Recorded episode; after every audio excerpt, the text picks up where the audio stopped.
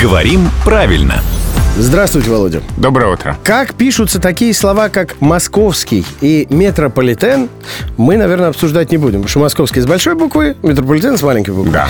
Так думал я всегда, и, судя по всему, вы со мной согласны. Да. Но, возможно, вы, как и я, натыкались в метро на такие вывески, где там написано то, что московский метрополитен хотел сообщить москвичам и гостям столицы, и внизу, там, красным по белому, ваш московский метрополитен. И то, и другое написано с большой буквы.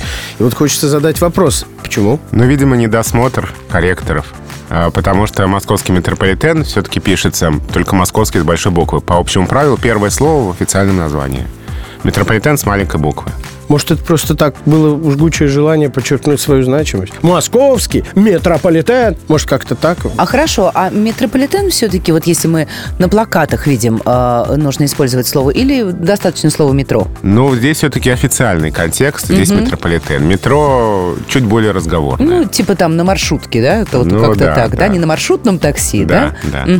Ну, в общем, не надо писать с большой буквы слово метрополитен, даже если тебе очень хочется подчеркнуть, что ты классный. Да, именно так. А это главный редактор «Грамоты.ру» Владимир Пахомов. И как бы нам не хотелось подчеркнуть, насколько он классный, с большой буквы мы пишем по-прежнему только его имя и фамилию. Рубрику «Говорим правильно» тоже, кстати, пишем с большой буквы. А выходит в эфир она каждое буднее утро в 7.50, 8.50 и в 9.50.